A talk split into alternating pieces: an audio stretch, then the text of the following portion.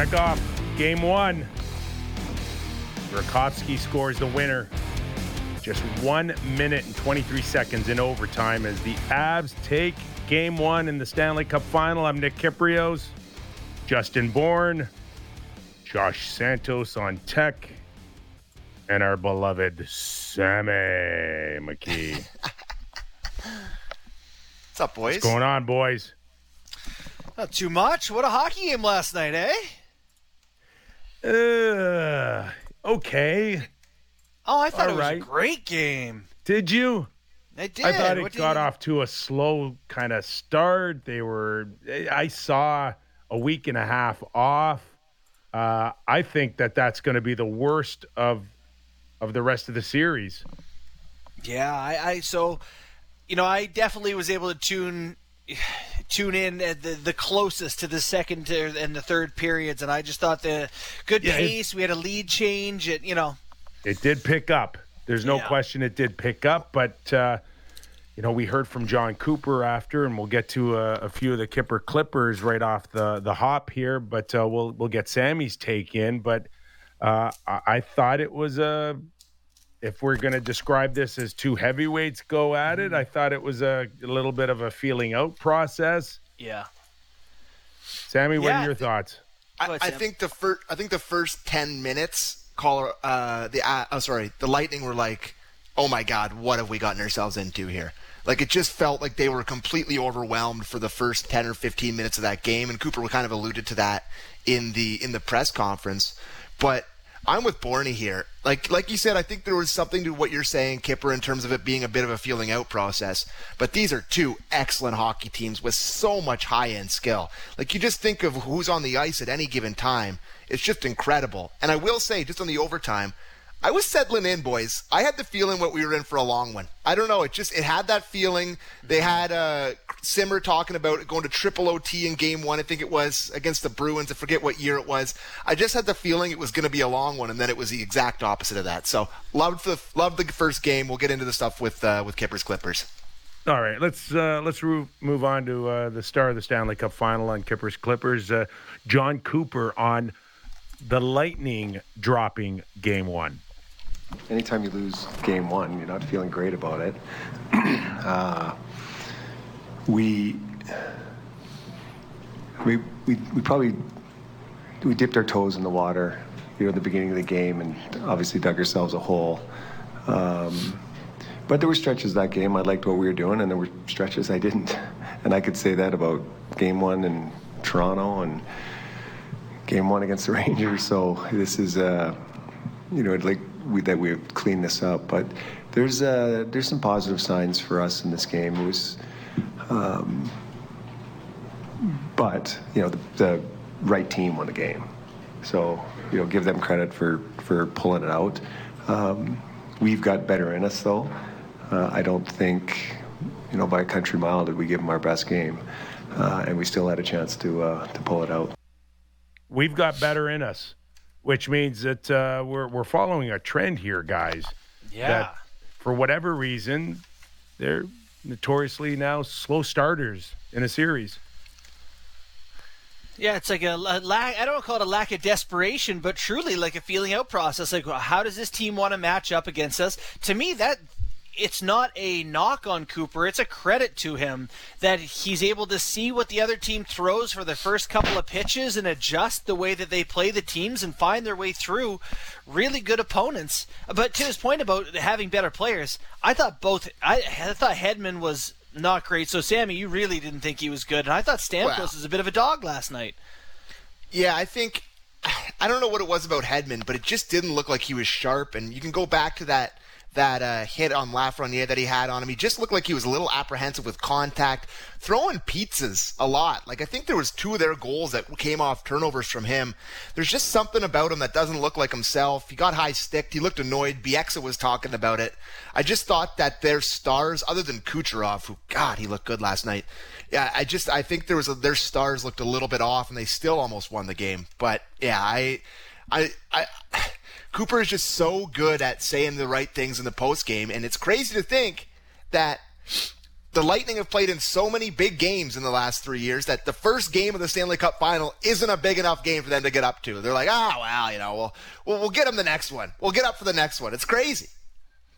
The one thing for me is, uh, which I saw, is picking up the, the rhythm of the Colorado Avalanche. Clearly the fastest team that they've seen, Oh, right?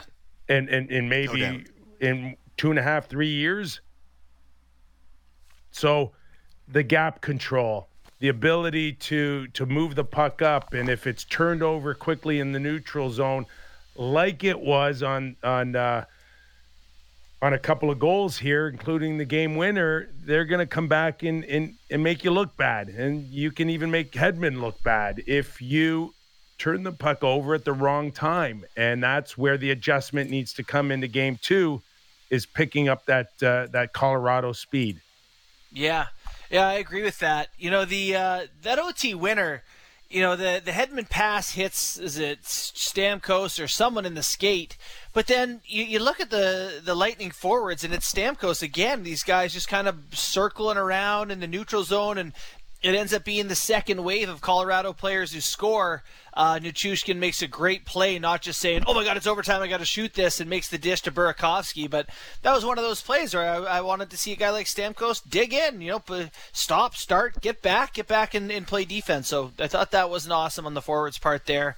Um, but yeah, it, it was really fun. Uh, what did you guys make of the way Colorado, or sorry, Tampa Bay handled Cale Makar last night? What do you make of uh, the, apparently the best defenseman in the world's game, according to everyone?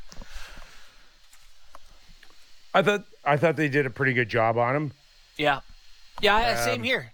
right? Like, think about it though. Uh, you know, two factors coming in is that uh, for a guy like uh, Cale Makar, who does not have any uh, experience at a Stanley Cup final level, you, you gotta you gotta feel for the guy a little bit and the the talk of the last week and a half and the comparisons and having the great one on. Uh, on TNT's panel, uh, drop Bobby Orr's name uh, beside yours all of a sudden now think about the weight of of the hockey world on you during a Stanley Cup final. So I got to think that maybe he was a little nervous going into game 1 uh, in an area that he has never been before and also the fact that uh, Tampa Bay's incredibly uh, conscientious of how this guy can hurt you and Yeah. think about the prep work in in handling him the last nine days and the assignments and and all of that. So again, much like I described this this series right off the top of of the show, I think that may be his worst game of the series moving forward. And still, I thought he skated well and he was active, right? He threw a lot of reverse hits, like he, you know, handling contact well. He did a lot of good things, but a lot of his plays had to end in passes because the Tampa Bay was so desperate to take away any skating and shooting lanes for him individually. The one thing that he does so amazingly well, we don't really, and it's not breaking news here, but the guy that he's probably, the thing he probably does the best in the NHL at, and I noticed him do it a few times last night, is when he catches the puck between the dots a little high in the slot, and he does that pivot thing and he fires a wrister, I mm-hmm. always think it's going in. It's Yeah. just that such a it's such a deadly play. He just changes the angle a little bit with his footwork, and he did it a few times. They had some chances in the last minute of the game when they went on that power play after old Patty Maroon shot it over the glass. But I agree with Kip. I think he'll grow into the series. There was a lot of nerves going into it, but man, he's so deadly from that high slot area. Just the pivots up there is amazing. And you have to be absolutely perfect if you're Tampa Bay on which angle you take. Yep. Because if you're coming Yeah. down the middle, this guy's got uh, as good or better a la- lateral movement off on a blue line or you know top of the circles than any other player in, in history. When you talk about Connor McDavid having this third and fourth gear, his lateral movement, Makar's, is is as Oh. good as I've ever seen in the history of the game for me. I know. And, and because of that, Sammy's point is so so valid. Like he, you talk about those sifters. I went through all his goals this past year. He scored a ton of goals that were wristers from the top of the circle, where he creates a lane with lateral movement, a little lean, just just incredible. So three other storylines for me. Um, I thought Vasilevskiy uh, was was a storyline very good. The goaltending battle was worthwhile. I'm just going to give these, and then do you want to hear John Cooper? do you want to weigh you in know on what? Let's let's. Uh, I want to get into your your list absolutely, but let's just Yeah. close off John Cooper on Great. on the adjustments that they continue to make to turn a game two in, into success because we cannot forget, guys, in the last three years, 19 and 1 is their record coming off losses. So let's once again go to Coop and uh, and see the, the lessons learned off of game one. Nothing surprises me because they're. I knew they were extremely talented and and they play the game really well, and that did not change. But now to get to watch it up close, and, and the players get a feel for it now. The players get a feel for guys they're playing against, and some tendencies and how they skate and where they skate and areas they go to. Uh, it's a it's a learning game for them too. I mean, I can, it's easy for me to just stand there and watch, but those guys are in the trenches, and so you get a little taste for each other. They get a little taste for us as well. Uh, so that's what makes best of sevens great, is because you know by the end, players know each- each other so well, and then just the gamesmanship that happens and the compete and all those things. But you know, usually in games ones, um, I mean, it was an exciting game, went to overtime, but I think there'll be a lot to learn uh, for us for sure. and factor in the uh, the emotional component of it. And you can say that you hate your opponent, but you don't hate them you hate if them. you don't really know them that well. And you know, you gotta the feelings that you have on on wanting to, you know, get to somebody that's driving you nuts happens later on in the series, especially with the East and, and West conferences meeting now for the first time. Like mm-hmm. there, there's no real rivalry here, guys. There's no real hatred amongst each other, and those things develop as early as game one. So let let that fester, let that grow. Yeah, that's definitely a big part of it too. You know, I, I was interested by how much and how effective Pat Maroon was before he took that penalty. Like they they used the hell out of that line. You know, I tweeted about it last night, but there's a TV timeout with under four minutes left in a three-three game in the Stanley Cup playoffs. Cooper's got rested groups, and he puts out Maroon, Perry, and Bellemare.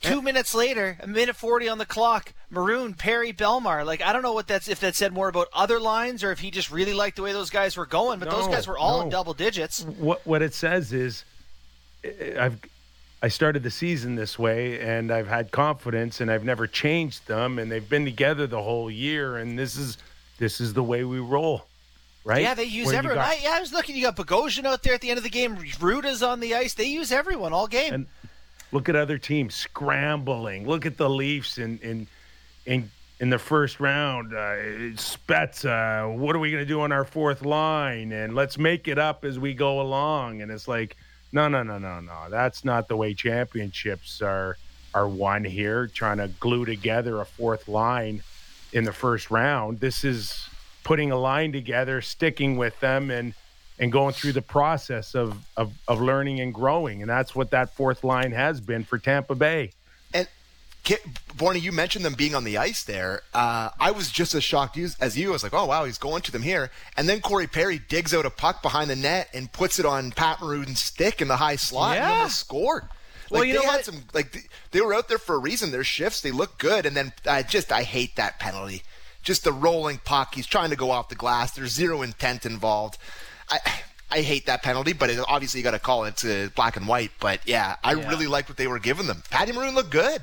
Well, and you know what? How about Maroon gets out of the box 36 seconds into overtime, and Cooper says, "Stay, stay out,". And, and they almost score. Him, I think it was Stamkos and Kucherov, damn near scored before the play went the other way. So interesting how much use those guys uh, still getting. Um, I did want to mention the crowd last night. I thought that you know, it, given uh, it could have been squeaky bumhole time if it was here in Toronto, three three at home. You're supposed to win the game. Yeah, I thought the crowd was electric. Great chance, good energy. You guys? Yeah, it's a Stanley Cup final. Isn't that a given? No, the Oilers crowd stunk. The Oilers crowd stunk in this, you know, the conference final. I thought I- against Colorado. Here, here's my thing. Colorado is a real hockey market. They've had a team for a long time, and I like. I, I think it was a great crowd, but I don't. I think that they are kind of numb to like pain. I know they've been out in the second round, but they've won cups there. I don't think it's the number one sport in Colorado. Like I think they really, you know, they're just they're happy enjoying to be it. there. They're, having fun, like, I real. Like how nice is that? think- yeah, yeah. I don't think a Toronto Maple Leafs home crowd, if they go down in the Stanley Cup playoffs Yeah. or final, is going to be acting the same way. It's going to be much more, you know, scars and squeaky bumhole, like you said. I, I think it's a different thing. And the scars do run deeper here in Canada than they do south of the border for Yeah. No doubt. for missed opportunities. That's what I'm or getting at here, of Ken. Stanley Cups. So For sure. you know, I, I get it, but I mean, it. Come on, it's everybody should be cheering for their home team at the end of the day, right? Well, of course, should be, but yeah. What about I- I all the small things? You guys love that? The little Blink 182? I, Which if it had that, more Sammy? meaning, I would like it. I uh, I love it. Like it's cool, but like you work it into a. I, I saw is it JFresh tweeted last night that they should work it in like bolts suck. I know or something like well, you know Something. we're- Yeah, you know, so it's not just singing a Blink 182 song for no a, reason. a little more flavor, They- eh? they- Yeah. Well, turn the lights off, carry me home. They want to turn the lights off the Tampa Bay Lightning and carry me home All right. in an Uber. That works. There you go. That works. You know what? Uh, have we Thank you. got a have we got a final count of of first round draft choices picks in this series, and what is the final tally? I think it's four. four. For, oh, First sorry, round fir- picks. No, first And- overall picks. No, I was going. I'm talking okay, about yeah. first round picks. right. Yeah, I don't First that is. round picks. It A is lot. phenomenal. It is. Yeah. It, it, it is pretty incredible, which leads us to, you know, Nichushkin and uh, another top 10 pick in the NHL that is almost like found money for Colorado. Uh, had a horrible experience in Dallas, injuries. I think he had surgery. He had a no injuries. goal season. He had a no goal season, went back to the KHL, and then I think uh, uh, Joe Sakic convinced him to kind of come back and rejuvenate his career. And, and now the guy is like a horse out there. Almost thing 20 minutes last night Yeah. and uh, sets up the game-winning goal. And uh, what like that's that's how you win. It's you can go Makars and you can go uh, Nathan MacKinnon's, but when you got a guy like this stepping up right now, man, that's uh, that's some real depth. He is six foot four, two hundred and ten pounds, twenty-seven years old. What does he make? I don't know, two million dollars. I don't even know what he makes against the cap, but like he is just an unbelievable asset for that Avalanche UFA, team. UFA, Is he? Oh man, my my boy's about to get paid. yeah. Um, but you know, he just I thought he was the best player for Colorado last night. Uh, sorry guys, I'm just looking up his cap hit. yeah. It's actually so Sammy, actually, you you talk about you talk about the pain of Leaf fans watching Hyman and and Kadri. How about Dallas fans watching Nichushkin with Colorado right now? it doesn't even make sense. He makes two and a half. It doesn't even make sense how they let him go though. He was so good there, even without scoring. No, they just goals. gave up on him. They just Zero gave up on him. And 57 games. If I'm not mistaken, he had a he had some major surgery, either Yeah. uh, a hip or or something. But uh, they just they just thought it wasn't uh, he wasn't worth it. And now Wow. one of the better power forwards, 200 foot guy, get some votes for a Selke. I don't know. I mean, 25 snipes this year and only played 60 games. and uh, a heck of a pass on, on uh, the game winning goal. Yeah, I love the decision not to just plow that onto the net. Why don't we go to Jared Bednar, who had some things to say about Nichushkin in the postgame presser? Let's hear it. Yeah, huge, huge X factor. I mean, he's been doing that kind of thing for us for a couple years now. Um, incredible season he's had so far. He's been a difference maker, you know, almost every night for us. Uh, his ability to check and check pucks back and keep us playing offense, he saw it on display tonight. Um, had some real good scoring chances for himself. Obviously, a great play at the end to set up Berkey. Um, and you know he's he's been playing with Mac and, and Landy on that line, and I've been using him. You know sometimes there's penalties and changes, and I'll, I'll try to get Mikko out there a little bit too. So it's an easy flip flop for those guys. They're familiar with both of those lines. Uh, obviously, Mikko with Mac and Landy, and and then Val with uh, Compher as well. So um, just trying to roll guys that are fresh and and putting them in opportunities that, that they can succeed in. Those are the foot soldiers right now, boys. That win Stanley Cups. Those those guys that can step behind your superstars, alleviate a little bit of the offensive pressure. Mm-hmm. It's not like you know, Nathan MacKinnon scored the game-winning goal here. Um, you got Burakovsky and, and Nichushkin uh, taking some weight off the big boy's shoulder. It's huge.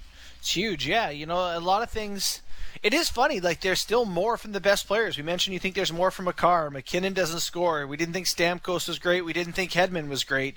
You know the other superstars for the for this Tampa Bay team were Kucherov and Vasilevskiy. I thought Kucherov was great.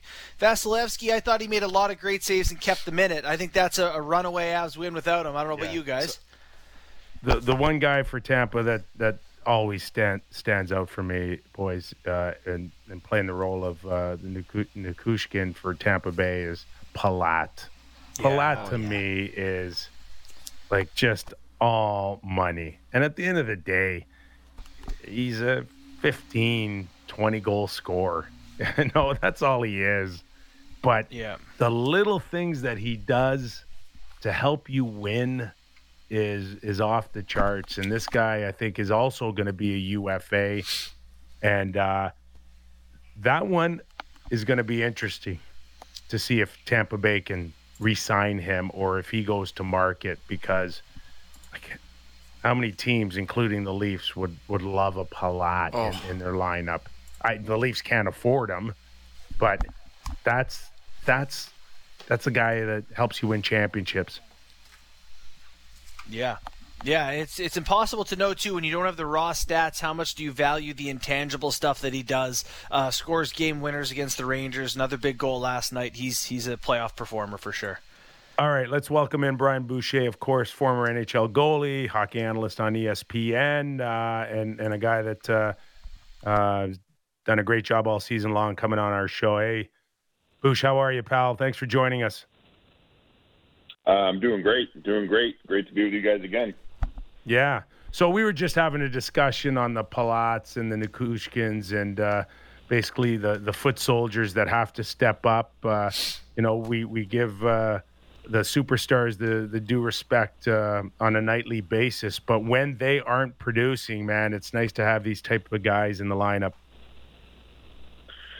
Yeah, I, I don't know that, uh, you know, you can get away with winning – you know, a round or two um, with maybe just your stars carrying carrying the weight. But at some point, inevitably, you're going to need guys like you mentioned, Palat and Nichushkin and players like that. Uh, the you know, it's not that they're lesser than's, but they're just the guys that they're the guys that typically the ones that dig pucks that bang bang the uh, the bodies and, and you know loosen things up a little bit for the stars to do their work. But um, you know, if they don't inevitably chip in, I think you know you find yourself uh, shaking hands and playing golf pretty soon. So you know, both those guys I thought last night uh, did a very good job. They've been very good in these playoffs. I've always been intrigued by Nichushkin because you know you think about his time in Dallas and he went that I don't know how long he went without scoring a goal at one point. He's a first round pick, and you look at how big he is and how well he can skate, and you're like, man, how can this guy not put it together?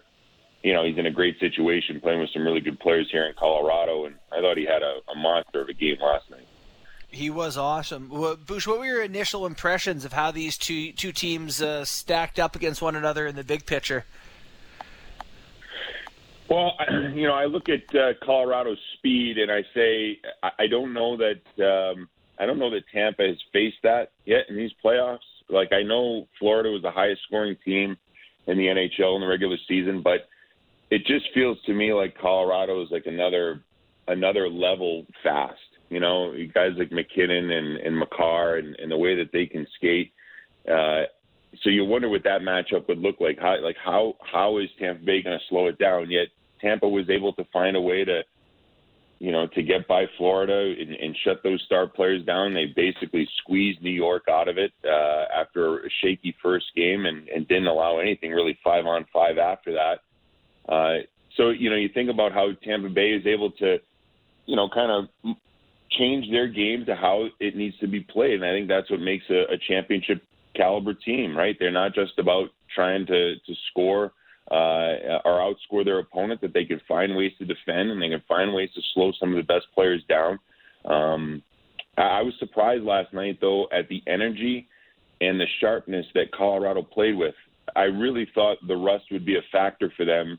And I know you can prepare as much as you want in practices, but man, the, the, the game is so fast and, and the contact and all that. It, it's hard to, you know, to, to you know catch that moving train. Yet I thought Colorado in that first period, their speed was on display. I thought it put Tampa on their heels. Tampa turned pucks over. They couldn't handle that that speed, and you know inevitably they you know they they fell behind by two in that first period. So uh, a better start for Tampa Bay is needed in game two. We'll see if they can bounce back. They seem to always do, but uh, I, I thought Tampa was going to win game one, considering the fact uh, that that Colorado was dealing a lot of rust. All right, let's get right into your uh, expertise uh, wheelhouse here with the goaltending. Uh, for whatever reason, in 2022, Vasilevskiy uh, is not going to have good numbers in Game One. I think it's goals against average of almost four and an 884 save percentage. Yet he arguably was their best player last night and gave them a chance to win. But what is it with uh, early starts in the series for Vasilevskiy and then the, the turnaround to close series out? What, what do you make of that? Yeah, it's a little it's a little odd considering you know he's been around you know for for quite some time now that you know he gets off to um, not as strong a start as he wants in in the series. Um, I don't I don't think I have an answer for you, Kipper. I'm not really sure. You know, like you'd think a guy like that would be able to, you know, to start better than he has.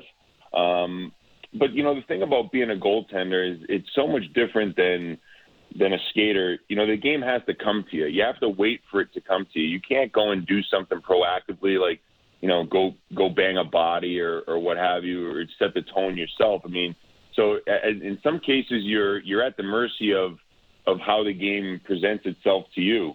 Um, but you know, there's no question that I think these starts are probably not the starts that he wants. He probably at the end of the game is like, you know, man, I wish I could have had a better first period. It would have gone a long way to maybe not allowing uh, the Avalanche to play with the energy that they played with. But I thought after giving up that third goal, um, after that. He made several key saves uh, in the second period. Where I thought, you know, his stick was active. You know, he just really he found his game, and that's the Vasilevskiy that I think we're going to see the rest of the series.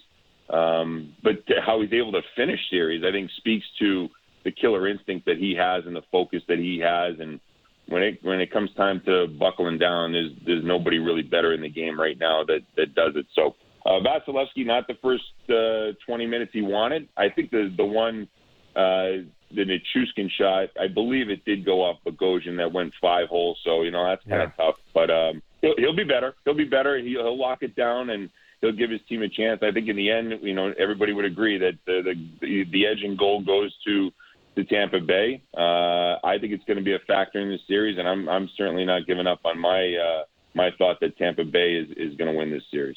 I've I've I've never been a goaltender. I've never played one on TV, but is is there any um, is there anything to the fact that uh, for, for whatever reason there's there's less stimulation in game one and the senses don't kick in with that sense of urgency that you you speak of? And uh, it's just he's notoriously better when more's on the line? It could be. I mean uh sometimes you hope uh, the game's going to go your way, and then there's other times where you can uh, dictate that the game's going to go your way. Uh, maybe that's the case for Tampa Bay in these start of these series. They're dipping their toe in the water a little bit too much and hoping that maybe the game's going to play out the way they want it instead of dictating the terms. Um, I think maybe you'd be more concerned if when the pressure ramps up that you can't respond to that pressure I think that tells me that you probably don't have what it takes to to be a, a champion. And I'd be a little less concerned that Vasilevskiy can't get the the motor running early on versus what he's able to do later on when the pressure ramps up and he can really close out series and get dialed in. So uh, it, it it is a, an interesting um, wonder as to you know why it's happened to a guy like him because he's not a kid. I mean, he's now getting into the prime of his career, and I'm sure he wishes it could be a little bit better. But uh, the fact that he gets better as the series wears on, I think, speaks to his uh, championship pedigree. Bouch, well, watching that game last night, trying to make sense of uh, you know intangibles that this Tampa Bay Lightning has. Like they continually find a way through teams, even when you don't necessarily think that they're the better team or the more talented team. How much stock do you put in their experience and their past as an advantage over Colorado? Because like looking at the rosters, you can see the Avs have ton of talent, but uh, talent hasn't beat the, the the Lightning in the past. I put a lot into it. Um, I think that's what makes them, you know, that's what makes them special. Uh, you know, they're chameleons. They can they can adapt to any type of game that needs to be played. Um, and the fact that they have a, a bend but don't break mentality. I think they they recognize that you know not all 60 minutes are going to go your way. Yet you know you kind of hang in there and and you know you got a goaltender back there that more times than not is going to give you an excellent chance to win a game. He's going to shut the door when it needs to be shut. Uh, so you play with confidence that way, and then you have, you know, game breakers that can make plays under pressure. And you think about when it's a three-one hockey game and a play needs to be made, Kucherov makes the play, and it's it's a, it's a, you know, and then all of a sudden, boom, they're right in it, and you get a different feel. And then the response, they score, you know, under a minute later after that. So it, to me, all of those intangibles, uh, that's why I I feel like Tampa Bay should win this series. I thought they would win game one. I'm not going to, you know, back off of my thought on that. But because of they've been there, done it, I don't get the sense that they're satisfied with winning two in a row. I think they want to uh, they want to create a dynasty uh, with this group. Um, and the fact that they they uh, you know they they find ways to hang in there, it makes them a dangerous team. You know, can Colorado's talent and speed and skill find a way to get it done the first time they get to the finals? Possibly, but I, when you get here to the finals, it's a different animal, and it's a it's a bit of a circus. And if you can stay focused and not get caught up in all the the extra stuff that's going on, because it's a lot different than any other series, if you can find a way to get through that uh, and win, that's a that's a major plus. But uh, Tampa's been here; they've done it before, and I don't think they're gonna they're gonna back down at this point. We're joined by Brian Boucher, former NHL goalie and current analyst on ESPN during the Stanley Cup final. Uh, just your overall thoughts on on Cale Makar. Um, you mentioned that this is a different animal now in the Stanley Cup final. Um, this guy, in a very short period, has gone from any other first rounder to now a guy that's being compared to a Bobby Orr. How do you think he handled uh, game one and uh, uh, including the attention that Tampa Bay, uh, Tampa Bay and, uh, showed him and, and, the respect that they showed him? Yeah, I, I, thought he had a good game in game one. I think you know, let's go to the goal. Uh, you know, the the Palat goal. I mean, I think he knows. You know, he's got to stay with Palat there. He lost him. You could see his reaction after the goal. He was, you know, he, could, he was mad at himself. Um, but that was a great play by Kucherov and uh, a good finish by Palat and presenting a stick down that back post. So, yeah, he knows he should have had that one. Um, but aside from that, think about, uh, you know, the, the two nothing goal and the Nichushkin's goal. I know Makar doesn't get an assist on the play, but he hammers down the wall and creates that turnover. Uh, MacKinnon picks it up, and then Nichushkin scores. So, you know, he was on his toes. I thought he was skating. I thought he was getting stronger as the game went on.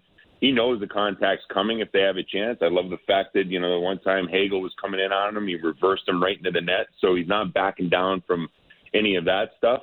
Um, I thought he had a strong game, and I, I, I, I thought he was going to be a guy in overtime for Colorado who's going to get it done, especially on the power play. You could almost sense that they smelled blood in the water. It didn't happen, but um, I thought it was a good game one for Makar. He's been a, a treat to watch, and and as good as like in the last years for Tampa Bay, as good as Adam Fox is. Uh, Adam Fox is a cerebral player to me. He doesn't have the physical attributes that Cale Makar has. I, the motor that Makar has and the speed that he plays with, it just it's nonstop all game long, and that that could be a real driving force for this Avalanche team in this series. Was you know if they're going to win the if they're going to win the if they're going to win the cup, I think Makar is going to have a huge part. It might be the Conn Smythe for them uh, when it's all said and done, and so they're going to have to find a way to slow him down. But I don't know that you can. You just got to hope that uh, when he has chances, he misses, and and you capitalize the other way. Bouch, how important do you think matchups are? Like I, I know here in Toronto, they had uh, you know Auston Matthews goes up against Phillip Danault in Montreal, and Sheldon Keefe says, you know, we're not afraid of Phillip Danault. We're not taking Auston Matthews off the ice because of Phillip Danault, and then you know Matthews gets nothing. Uh, looking at MacKinnon and Cirelli last night, uh, looked like you know, Tampa wanted Cirelli out there against MacKinnon. At times, Bednar said, "Forget it. We'll just throw MacKinnon out there. We don't care. You know, we just want to get him on the rink." What, what do you think about the importance of those matchups, or is it just important to get your best guys out there as much as possible? You know, I, I've never been a coach, so I can't speak to the mind of a, like how coaches think. But if if you believe in your best players, you should want to put them over the boards as much as possible. Like if you have any doubt that they can't uh, that they can't get the job done, then I think you really worry hard about matchups. Now with MacKinnon in that line, I think they did have pretty good numbers against uh, Cirelli last night, if I if I'm not mistaken. I, I didn't have a chance to really look at that, but I thought I glanced over it. You know, it, to me, MacKinnon's on an, on another level, like with the way he plays and his speed. So I don't know that you, you need to be overly concerned about it. You see how it plays out early on in the series. If the if if the numbers tell you that he's getting chances, and I thought as the game wore on, MacKinnon started to get chances. I thought he passed up on a chance uh, in the third period when Makar dropped it to him. He was looking for a pass, and I just love when MacKinnon gets on that offside, and instead of looking to pass, he kind of gets to the middle of the ice, cuts to the middle. So that that can be a real difficult save for a goalie. But I thought MacKinnon had some chances last night. If I'm Bednar I tap him on the shoulder. I get him out there as much as possible because I would believe in him uh, in this situation against anybody. Bouch, one more for me. And, and Jon Cooper mentioned uh, Brayden Point and the challenges of coming uh, off a month and, and seeing Colorado. Uh, yet he went to him for 18 minutes. Did you see enough out of those 18 minutes that says that uh, he can regain uh, pre-injury status and, and, and be a huge factor in this series?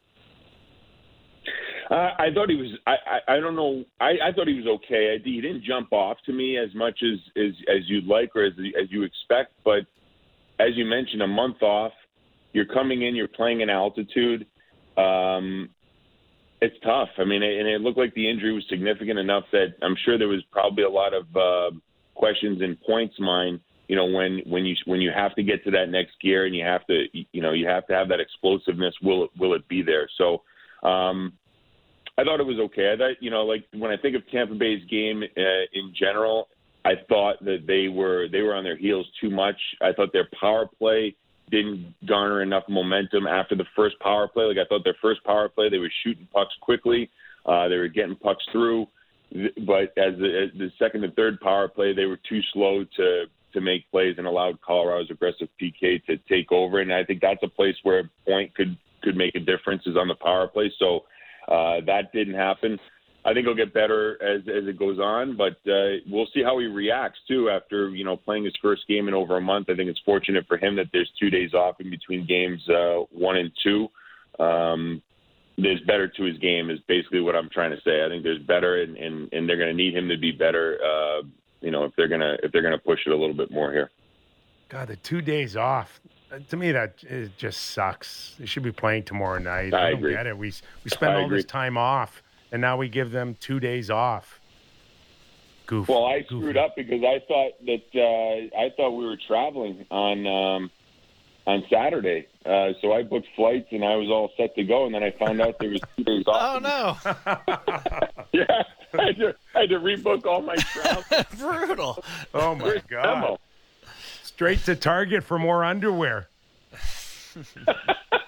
Yeah, yeah, you know it. I'll be going Thanks, there. buddy. All right, appreciate your time, Brian. Thanks for doing this, You bet. Bye bye. Thanks, Bouch. Brian Boucher. Yeah, seriously, Wednesday to Saturday, guys. Come on. I guess it's like you know, hockey night in Canada Saturday. I imagine that's the idea, right? I don't know. Like there's a lot going on. Uh, don't give people two days uh, of of going right. somewhere else. You're is, right. Is there is it not a pretty important golf weekend coming up? U.S. Open, baby. Let's go. Yeah, there's stuff happening. And also, Sammy, it's just summer. You start to lose people to summer. Like, oh, we're going outside, actually. We have a barbecue. We are. We are. We're, You we're like in the third week in June, people. Like Yeah. squirrel, squirrel. Yeah, what's going on in Trinity Bellwoods this weekend? Nothing. I'm there. Let's go. You know?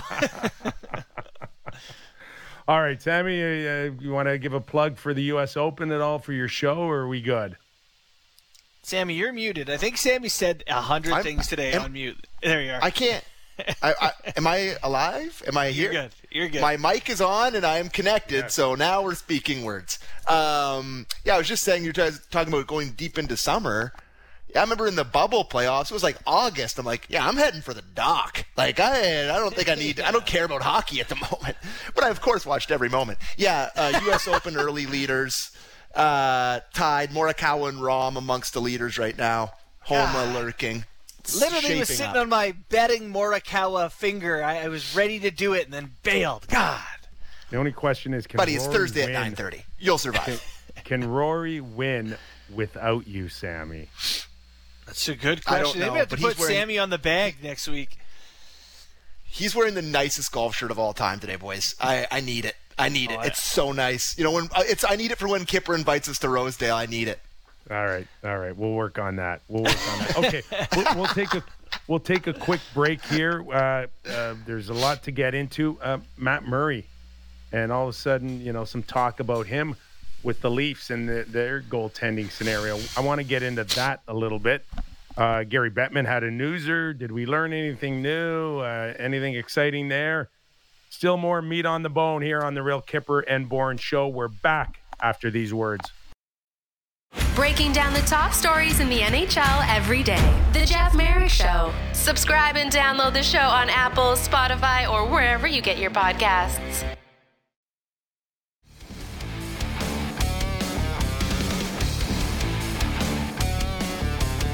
Our thanks to producer Sammy, who during the break texted us a picture of Rory's golf shirt at the U.S. Open, and I'm thinking um, oil spills uh, drip on this shirt. JB, am It's I far off flowery. It's that? floral. oh, it's floral. Oh, I thought he was Yeah. under his private jet that uh, leaked oil. You know when you wear this golf shirt? When you've just won a million dollars in another golf tournament and you're feeling like the best player in the world. Like if 1.6. Sam McKee wears this golf shit or golf shirt, sorry, also that was fitting. Oh. Extremely fitting faux pas. if Sam awesome. McKee Oh, wears this my- golf shirt, oh. I don't know if it works as well. There's what we really feel about that shirt. Oh, Freudian. my God. Outstanding. All right, we kind of teed it up a little bit. Uh, the the goaltending situation with the Toronto Maple Leafs, of course, uh, no idea where this thing's headed. I was on the morning show with our good friend uh, JD. We talked a little bit about it. The name Matt Murray came up. Clearly, still, uh, whether or not uh, the Leafs are talking to Kurt Overhardt uh, or or or not, meaningful conversations, true conversations, we don't believe are happening. When I speak of that, I speak of, hey, here's an offer, uh, or here's a counter offer, or let's find a number. It doesn't appear like that process has started, which means what, guys? The Leafs are shopping around, and could Matt Murray find his way to the Toronto Maple Leafs? Uh, I'm going to admit I didn't read the article in the Athletic all the way through. I'm going to go ahead and admit that. Can I ask why we're talking about Matt Murray? Like the, his last three seasons, he played 38 games, 27 and 20, and didn't Yeah. have a 900 save percentage. So what Yeah. do we? uh, Is he cheap? Okay, I'm cheap, but I can't play in the league. Can Matt Murray? Eesh. Well, he's not cheap. He's got uh, six point two five million left on a two-year deal. So So what are we doing here? Well, well, we're talking about a guy that uh, still in the rearview mirror, you could see two Stanley Cup championships. Let's start there, JB. I mean, not to be the ultimate dickhead here, but like Grant Fuhr has a bunch of Stanley Cups too. At what Yeah. point you can't play, you can't play. Like, Well, is is that is that has that been determined? Is that No, him on a bad not. team? Uh, yeah, that's fair. there- there's a relationship. 28. of- He's young. He's 28. There's a prior relationship with Kyle Dubas and Matt Murray, and it has been known in the inner circles that Kyle has been a fan of Matt Murray. So there, there's something there. I mean, there is because I know Kyle is. I- I don't even want to say loyal to a fault. He's just like once you've been a part of his junior uprising, you're a part of his life forever. You know, like all of the staff, all of the everyone has had some has stayed in his bubble. The I think the only guy who didn't is Tony DeAngelo, and that's because you know there's some red flags there. But don't rule it out happening someday. You know, like uh, he loves the guys who have been with him, so I understand why we're talking about Yeah. him in that regard. But again, 899, 893, 906 last year. I don't know, guys. Six well, million it, bucks. uh, a I year. would it- it- agree. I I do believe that you know Dorion doesn't want to move forward with Matt Murray in a perfect world, and at two years left at six point two five, if in fact Ottawa was to eat a million and a half or two million, does Matt Murray at four million or four point two five million make a lot of sense for s- a lot of hockey clubs, including the Toronto Maple Leafs? I guess the fundamental question you're actually asking here is: Do you believe that Matt Murray has a resurgence, a, a bounce back in him Correct. to be the guy he was at one point? And so Yep. that's that's all that matters here. It's a big bet. If you're betting yes, you want to bet four or five million dollars, and your starting goaltender position on it. That that's not me, Kyper. I don't know about you. Yeah, um, I, I, I, I'm with you and, and Sammy in terms of can is there enough time uh, for the Leafs, who are in a must-win now scenario, to work with Matt Murray and rejuvenate his career? How about this Once, though? well, one, once you get him in here, once you get him in here with your goalie coach, you should be fine. Oh wait, you don't have a goalie coach. I don't Yeah. know. I, Once I, I, I'm not a fan of it at all. Is there some reason to be showing Jack Campbell that there are other names you could sign? Could that, you know, give you some leverage in negotiation? Say, you're not the only guy for us. Like, it, has it not seemed like the position from the Campbell camp is, look, what are your what's your other options? It's me or who? We're gonna give Darcy Kuemper six million dollars a year or whatever next year. It's so I, I don't know. Maybe this is part of posturing. Like, hey, I do have other suitors out there, um, or other potential goaltenders out there. If you're the Leafs, Well, like, isn't that message already clear? It's June 16th. The Leafs have not, at uh, in my belief, have made him any type of offer yet. Uh, is the writing on the wall here for for Jack? We are going to look around and then we'll get back to you. yeah, that Better be careful with that approach. With relationships and scorned, you, you don't like people harboring uh, bitterness over their contracts and the way Oh, that quick- that all played out, right? Quick one before before we go, fellas. I just saw on Twitter from last night. Darcy Kuemper doesn't wear socks in his skates. Have you ever been no socks and skates, guys? Yeah, I've done Awful. that on a couple occasions, Awful feeling. and that's only because I, I was too lazy to go get socks. I, I, yeah, not not a great feeling. Good for Kuemper. Unique. I've dabbled. Feels good. Oh gosh, that's the fastest hour, guys, in NHL hockey history right now. Brian Boucher, our thanks to you for joining us, and we're right back here on the Real Kyper and Bourne Show tomorrow. Enjoy your night, everybody.